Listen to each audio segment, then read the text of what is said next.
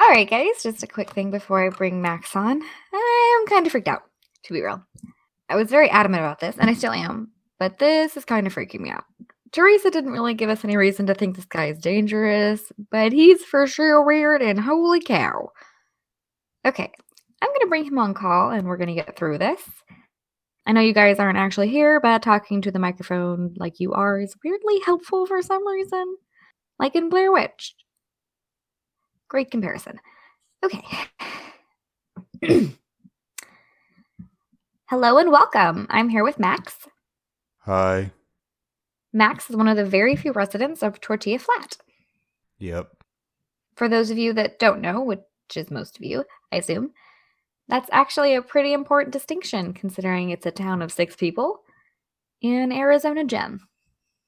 Anyway, Max, as we know, was a friend of Rose's before she disappeared.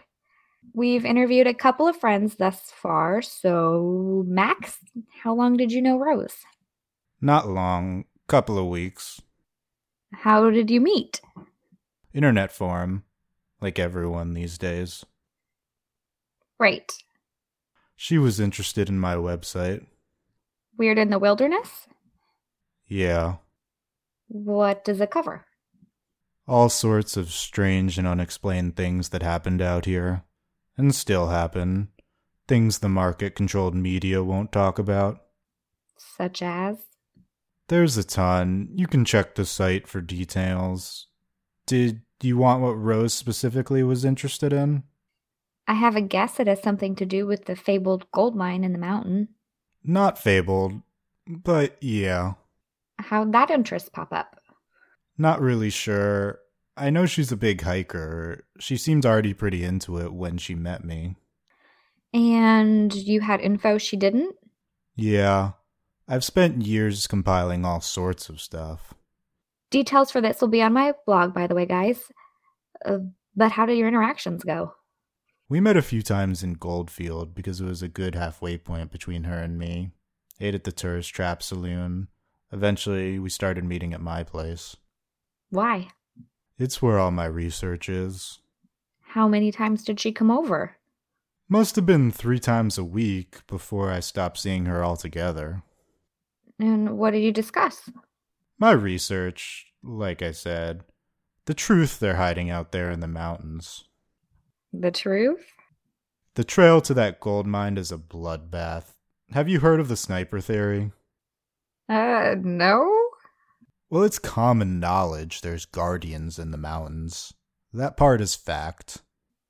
Right. After that, it depends on what school of thought you subscribe to. For me, it's the sniper theory. A sniper? Not like an actual sniper, but someone put there long ago to take shots at people who get too close.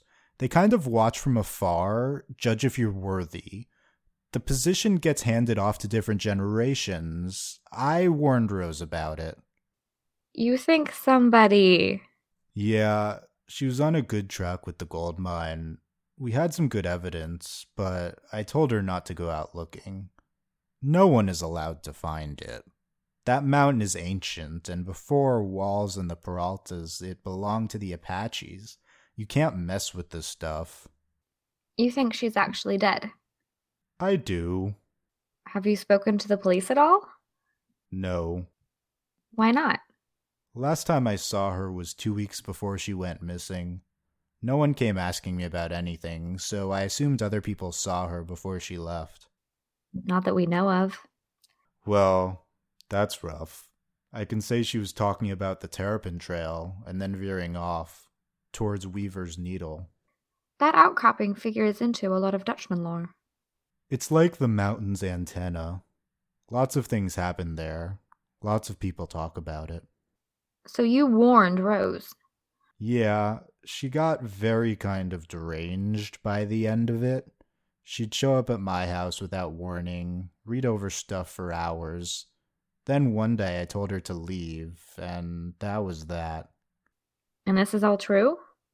I wouldn't say it otherwise. Right. Max, do you have anything else you can give us you think we should know? Not really, except to be careful looking for her. If she got close enough to the gold that the Guardians had to do something about it, they'd probably go for anyone looking for her, too.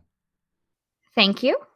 Uh, this is Emily signing off this very informative interview.